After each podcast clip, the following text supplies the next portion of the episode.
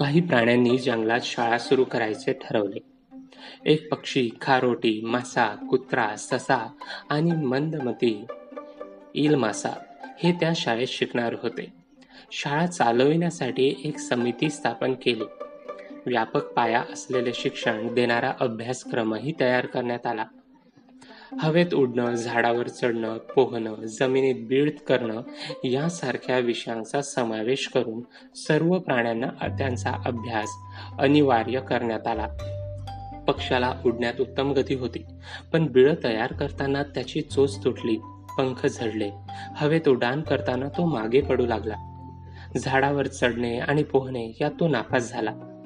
मासा हा उत्तम पोहणारा असून पाण्याबाहेर मात्र निघू शकत नव्हता. त्यामुळे इतर सर्व विषयात त्याला नापास व्हावं लागलं. खारोटी झाडावर चढण्यात प्रवीण असली तरी पोहण्यात अयशस्वी ठरली. कुत्र्याने शाळेत प्रवेशच घेतला नाही. त्याने फी भरण्यास नकार देऊन शाळेच्या प्रशासनाने अभ्यासक्रमात भुंकण्याचा समावेश न केल्याबद्दल वाद घातला.